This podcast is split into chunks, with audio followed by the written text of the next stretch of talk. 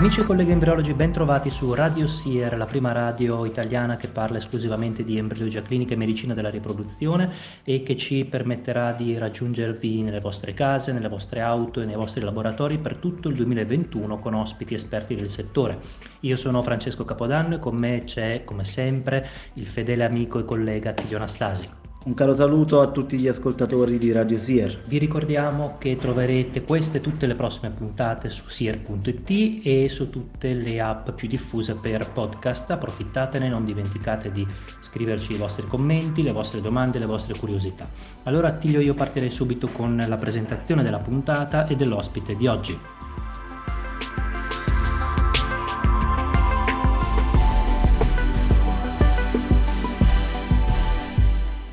Cari ascoltatori, oggi per la prima puntata di Radio Sier abbiamo il piacere di avere con noi il nostro presidente, Lucia De Santis.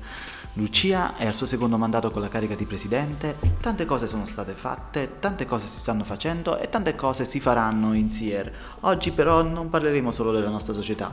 ma iniziamo col dare subito il benvenuto a Lucia. Presidente, benvenuta.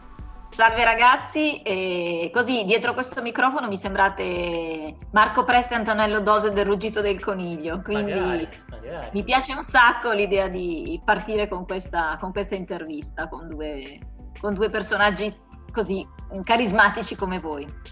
Io mi presento, vabbè, per chi non mi conoscesse sono Lucia De Santis, sono mm, un'embriologa da moltissimi anni, mm, ho 53 anni e esattamente da quasi 30 mi occupo di procreazione medicalmente assistita, benché venga da una formazione leggermente diversa perché nasco e mi sono laureata nell'ambito dell'anatomia patologica, disciplina che credo però mi abbia, mi abbia formato molto eh, per quanto riguarda la, la, parte della clinica,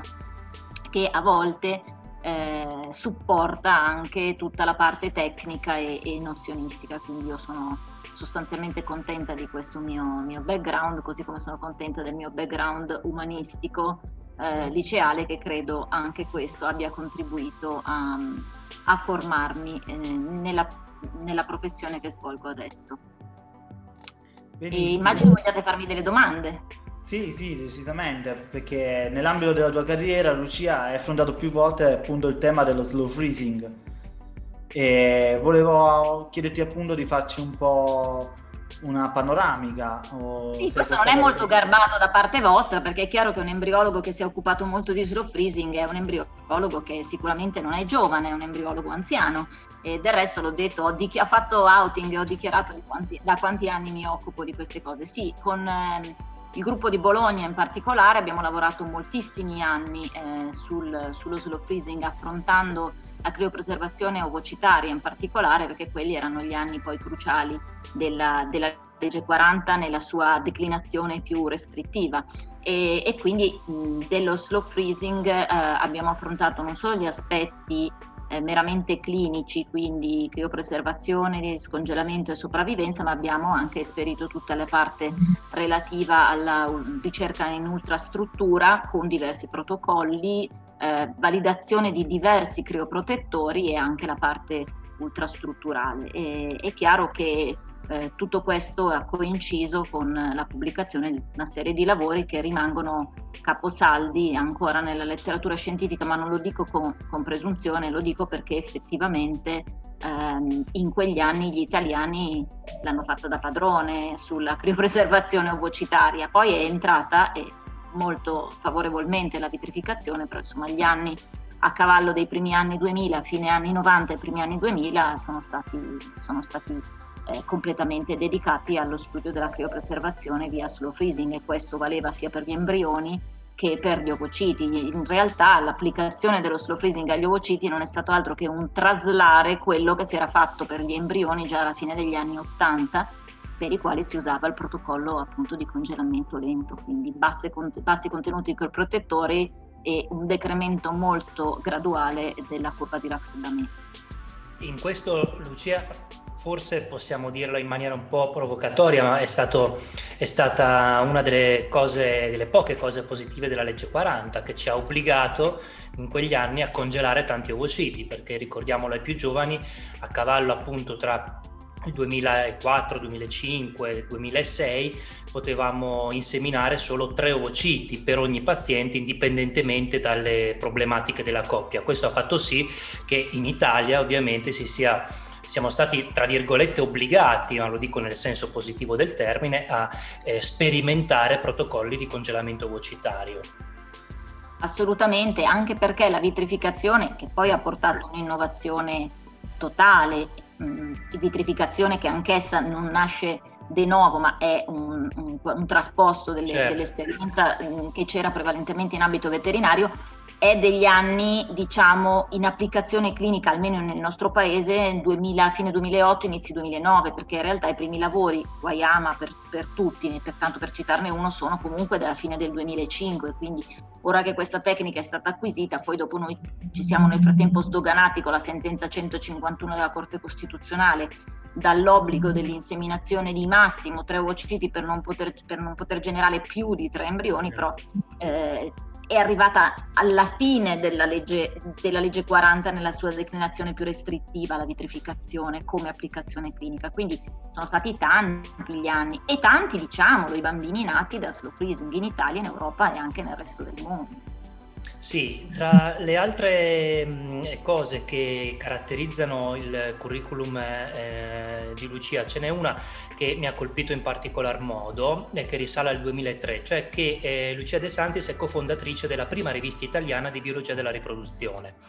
E questo credo che renda eh, eh, Lucia un personaggio veramente di spicco sotto il profilo intellettuale eh, nel panorama ehm, degli embriologi italiani e no, lo dico con ehm, sincerità e, e, con onestà a mia volta.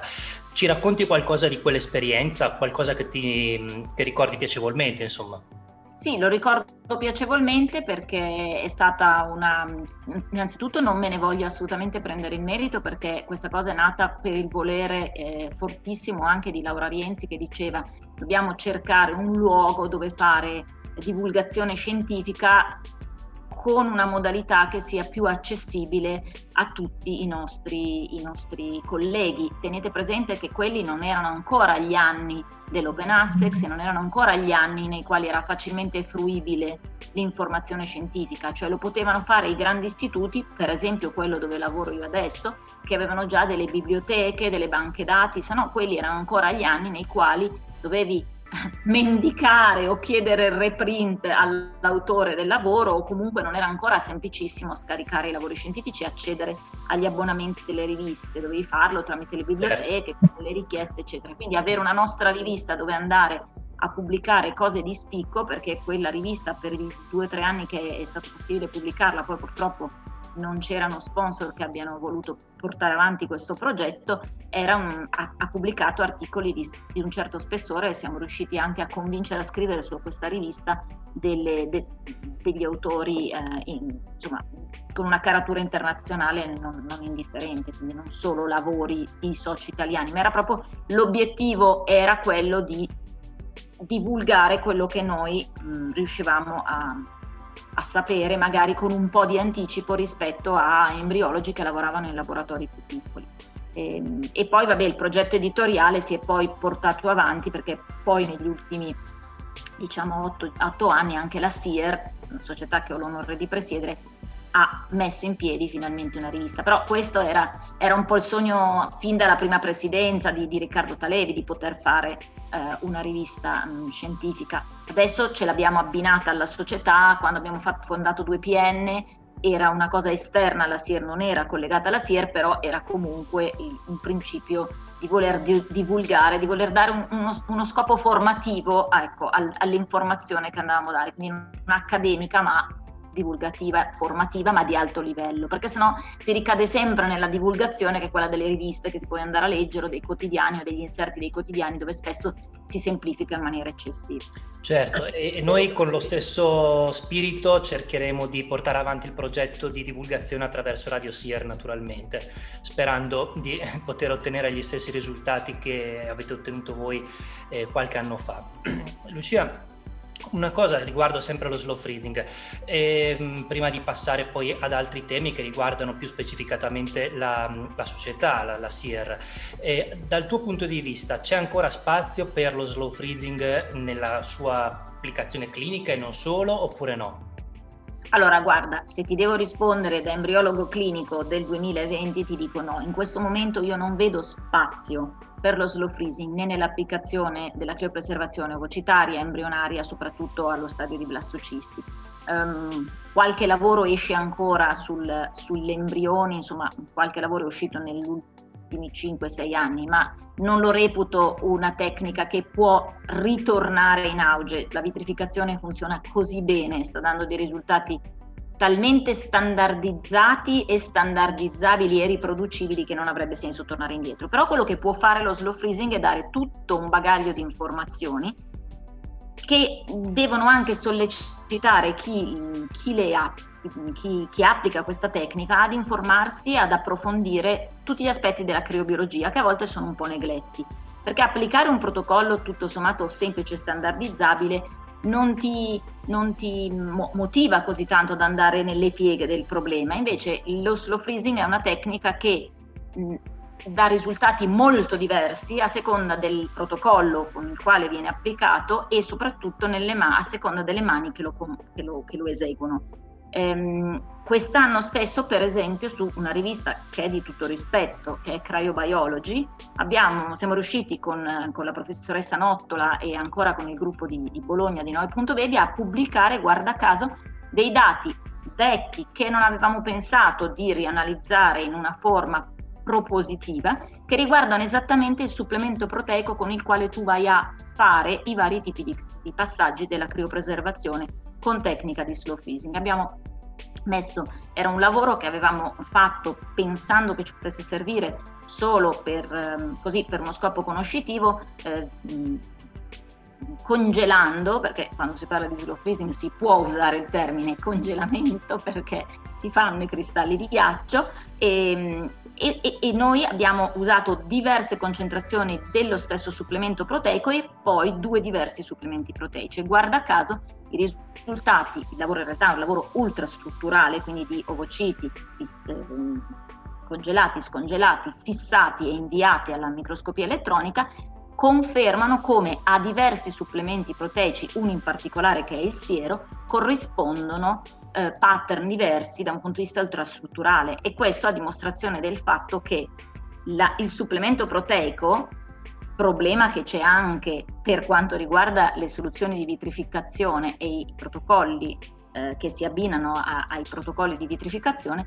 possono mh, cambiare sostanzialmente così come anche i terreni di coltura possono essere addizionati con un supplemento proteico piuttosto che con un altro, possono condizionare in maniera importante l'outcome clinico. Quindi se un ovocita criopreservato con una determinata tecnica e con un determinato protocollo a seconda del supplemento proteico vede o meno dei danni importanti ultrastrutturali è facile comprendere perché poi l'ovocita scongelato con un protocollo o con l'altro anche se apparentemente sopravvissuto allo scongelamento possa poi dare un outcome così diverso. Quindi io l'unico, diciamo, l'unico eh, messaggio che penso possa ancora dare lo studio mh, del congelamento lento è di tipo culturale sui vari passaggi della, della criobiologia che sono poco conosciuti dai giovani embriologi, cioè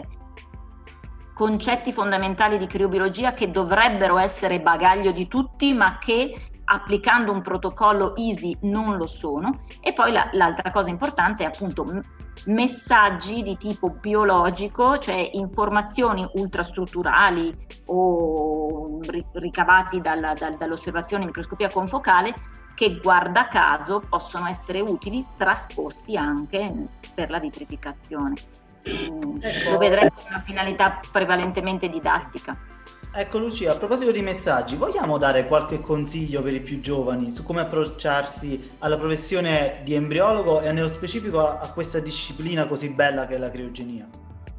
Ma allora, innanzitutto bisognerebbe sempre avere un grande mentore perché le persone migliori escono quando hanno dei bravi maestri. Quindi i bravi maestri sono i maestri che riescono a trasmettere non solo la passione, che è la prima cosa, ma anche le nozioni fondamentali, perché uno può non essere subito o non essere neanche mai sempre il top del, della manualità, il top dell'esecuzione, il top del, del,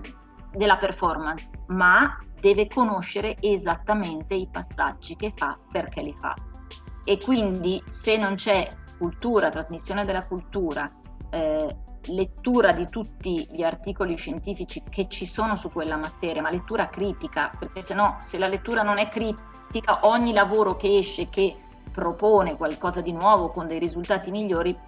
provoca un aggiustamento. No, non è questo che intendiamo, cioè non è che ogni lavoro scientifico si può aggiustare il proprio protocollo di laboratorio, però se tu hai una solida base culturale, scientifica, e non solo nozionistica o tecnicistica, tu mm, chiaramente cresci in una, maniera, in una maniera completamente diversa. Quindi quello che io mi aspetto anche come presidente della SIER è di portare avanti, come hanno fatto i presidenti prima di me e come faranno sempre meglio quelli dopo di noi, perché la società cresce, quindi eh, le persone hanno anche molti più strumenti di quelli che potevamo avere noi 30 anni fa per, per informarsi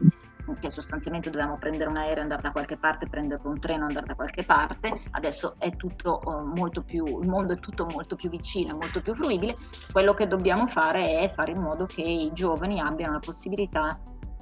di formarsi, formarsi in maniera però costruttiva, con un background scientifico. Questo... Formarsi non vuol dire andare al corso, prendere e tornare certo. a casa e dire ah la biologa al corso teneva la pipetta col mignolo, col mignolo in su o col mignolo in giù magari lei la tiene così perché è comoda così. Io dico sempre non importa come lo fai, l'importante è che tu sappia perché lo fai, a cominciare dalle, dalle banalità. Questo è importante, eh, Lucia, perché mh, tu hai avuto dei grandi maestri, dei grandi, grandissimi maestri, ma sei stata a tua volta e sei a tua volta comunque eh, una, un, un, esempio professionale per chi ha la Madonna, violinata. Di poter, beh, tu sai che insomma se, se se sei presidente della SIER è anche per questo ed è anche per questo che poi ti abbiamo invitata alla prima puntata anche per dare qualche consiglio non solo appunto a chi deve imparare ma anche a chi ha eh, l'ambizione di eh, provare a trasmettere qualcosa ai più giovani. L'hai già fatto, cioè però ti chiedo di sottolineare veramente un paio di, di, di consigli per chi magari ha anche la, l'ambizione, se non di diventare un mentore, però di riuscire a trasmettere eh, la passione per questo mestiere, visto che tu lo fai quotidianamente. Allora, ci sono, beh, ci saranno varie ricette, no? Come una torta buona la si può fare in modo diverso e buona viene lo stesso. Però io, per quello che è la mia esperienza in questi anni, quello che posso vedere è che bisogna comunicare empatia, tantissima empatia, perché se tu non sei empatico con il tuo, il tuo studente, il tuo tirocinante, cioè la persona che è lì, che impara da te, non instauri quella complicità che è fondamentale, perché oltre al, al, al passaggio dell'informazione verbale deve esserci tutto un passaggio che è che è tutto quello che ci sta intorno, che è il linguaggio del corpo, che è il linguaggio del, dello sguardo, e adesso non vorrei essere, eh, come dire, ridondante o così um, un po', un po' agé nel dire queste cose, però è vero e questo il tuo alunno, il tuo, il tuo discepolo lo, lo, lo percepisce assolutamente. E l'altra cosa è, deve vedere che tu non smetti di documentarti, perché se tu pensi di essere arrivato, è difficile che riesca a trasmettere il messaggio. Invece se il discepolo, il discente vede che anche il docente si documenta e si mette in discussione e non dà niente per scontato, tiene viva questa fiammella del, du- del, del, del dubbio non come insicurezza, ma del dubbio come curiosità. curiosità diciamo. Quindi la curiosità va tenuta sempre, sempre accesa, sempre, perché se io devo vedere qualcuno come mio mentore, devo vederlo come una persona che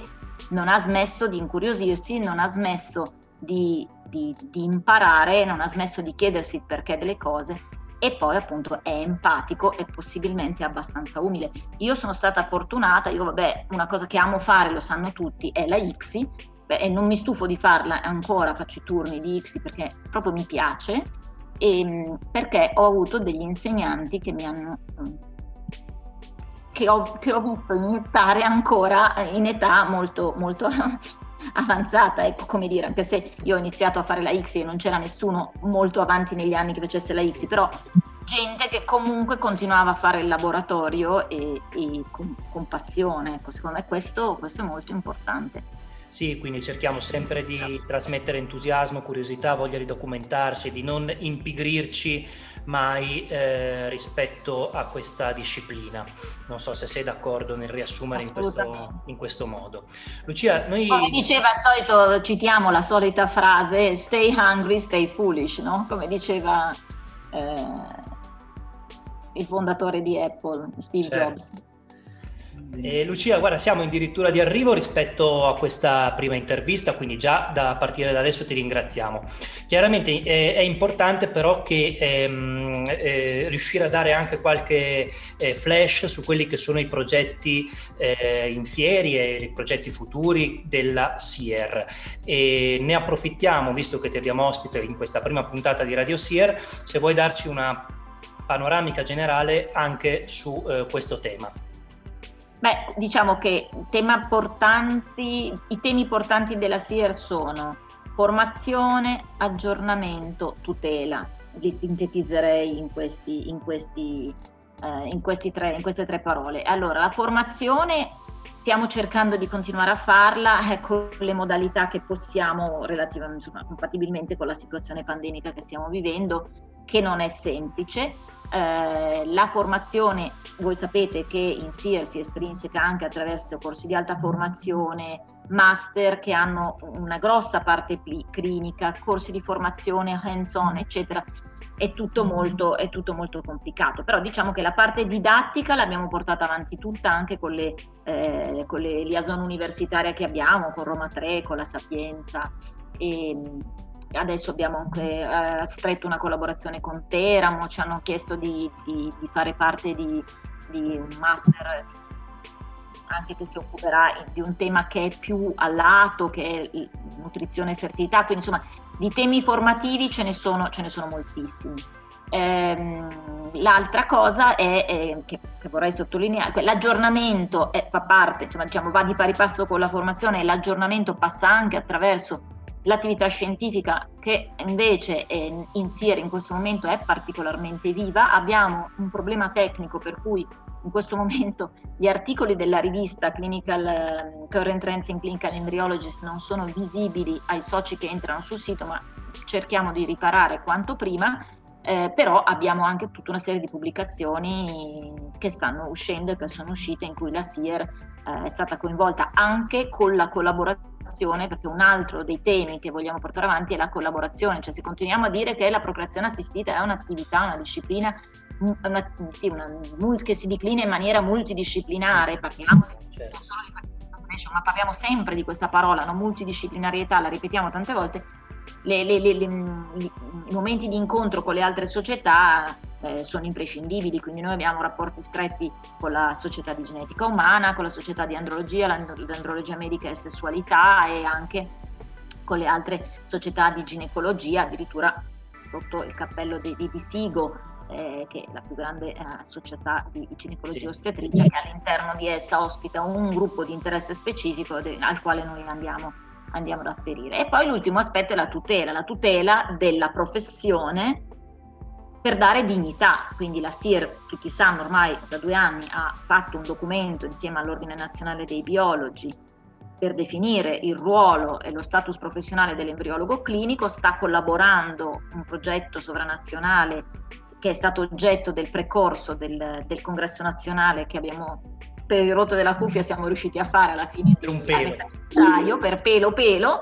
e, e poi appunto l'altro ramo della tutela che è proprio la tutela in ambito civile e penale perché noi facciamo un'attività molto rischiosa. È inutile eh, ribadire, ribadire, ma lo sanno ormai penso anche i sassi, da quando siamo diventati eh, professione sanitaria noi ricadiamo in tutte quelle problematiche che vedevamo una volta parte dell'attività del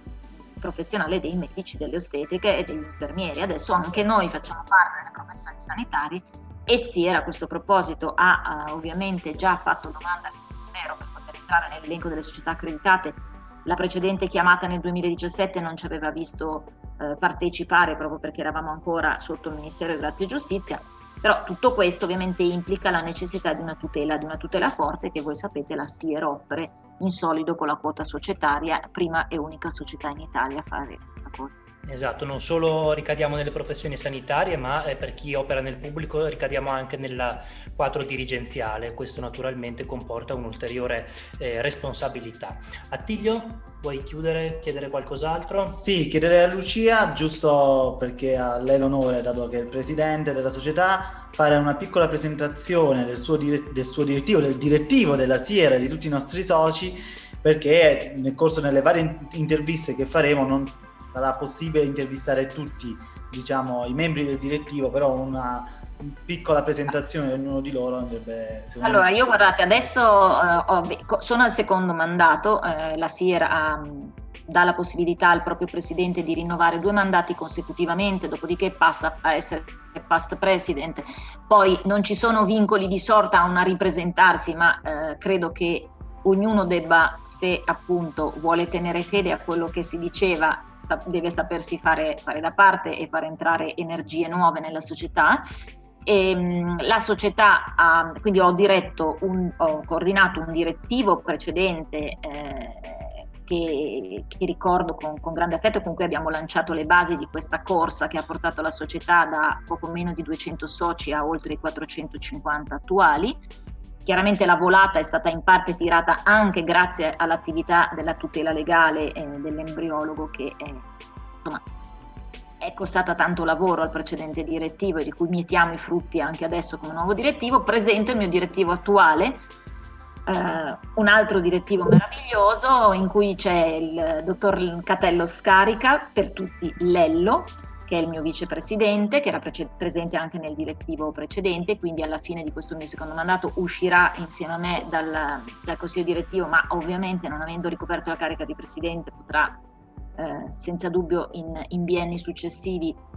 ripresentarsi. Poi abbiamo Laura Sosa Fernandez, che è eh, una biologa, un'embriologa di, di, grandissima esperienza, che eh, riveste il ruolo di segretario tesoriere ed è il nostro trade union anche con tutti i comitati e i sottocomitati ed è una ragazza che mh, mm, credo abbia giornate di 48 ore perché io non so come faccia a macinare la quantità di lavoro che macina. Professionalmente poi si dedica alla SIR, quindi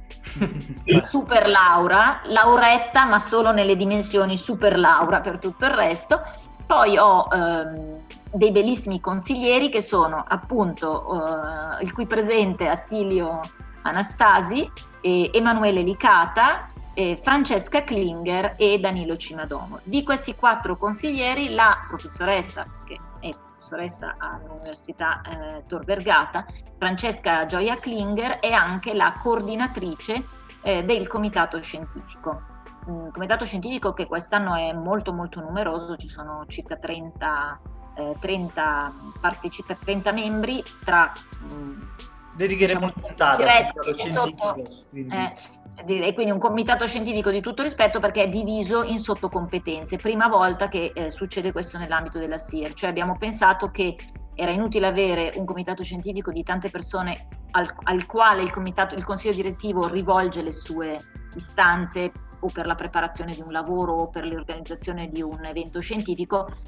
quando invece ci sono le competenze, quindi l'abbiamo diviso per sottocomitati di competenza in maniera che a seconda dell'area che andiamo, tematica che andiamo a coprire abbiamo le persone di riferimento. Cor- il coordinatore del coordinatore per le sue specifiche competenze di medical writer e di ehm, scientist di altissimo livello, Danilo Cimadomo, che fa il coordinatore del, della coordinatrice del comitato scientifico. E, e poi niente, ci sono due progetti importanti che sono appunto questo di Radio Sier che Attilio si è preso carico di, di gestire insieme a Francesco Capodanno che è uno dei responsabili più illuminati che io conosca. Beh, insomma, ne conosci fa crescere, fa crescere,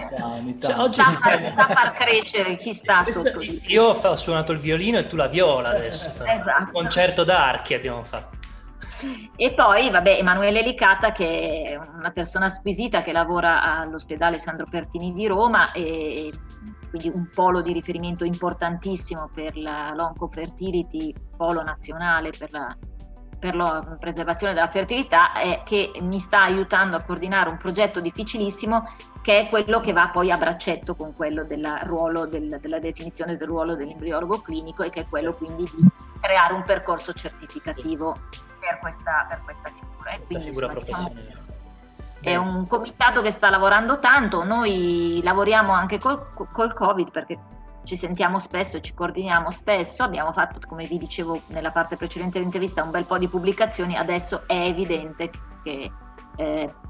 Stiamo pensando a un evento per il 2021 totalmente eh, web perché continuare a organizzare, poi spostare, poi spostare, poi spostare diventa anche oneroso e speriamo di rivederci tutti safe and sound eh, al Congresso nazionale del 2022 per l'elezione del nuovo Consiglio direttivo. Sì, sarà senz'altro così, ne sono, ne sono, convinto. Allora, Attilio, se sei d'accordo, chiudiamo questa prima puntata di Radio Sir ringraziando eh, Lucia De Santis per essere stata con noi e per averci aggiornati su quelli che sono i progetti futuri della eh, SIER. Ringraziamo tutti i nostri ascoltatori, e sono sicuramente tantissimi, già la prima puntata, me lo sento. Sì, sì, sì. Eh? E grazie a te per essere stato con noi.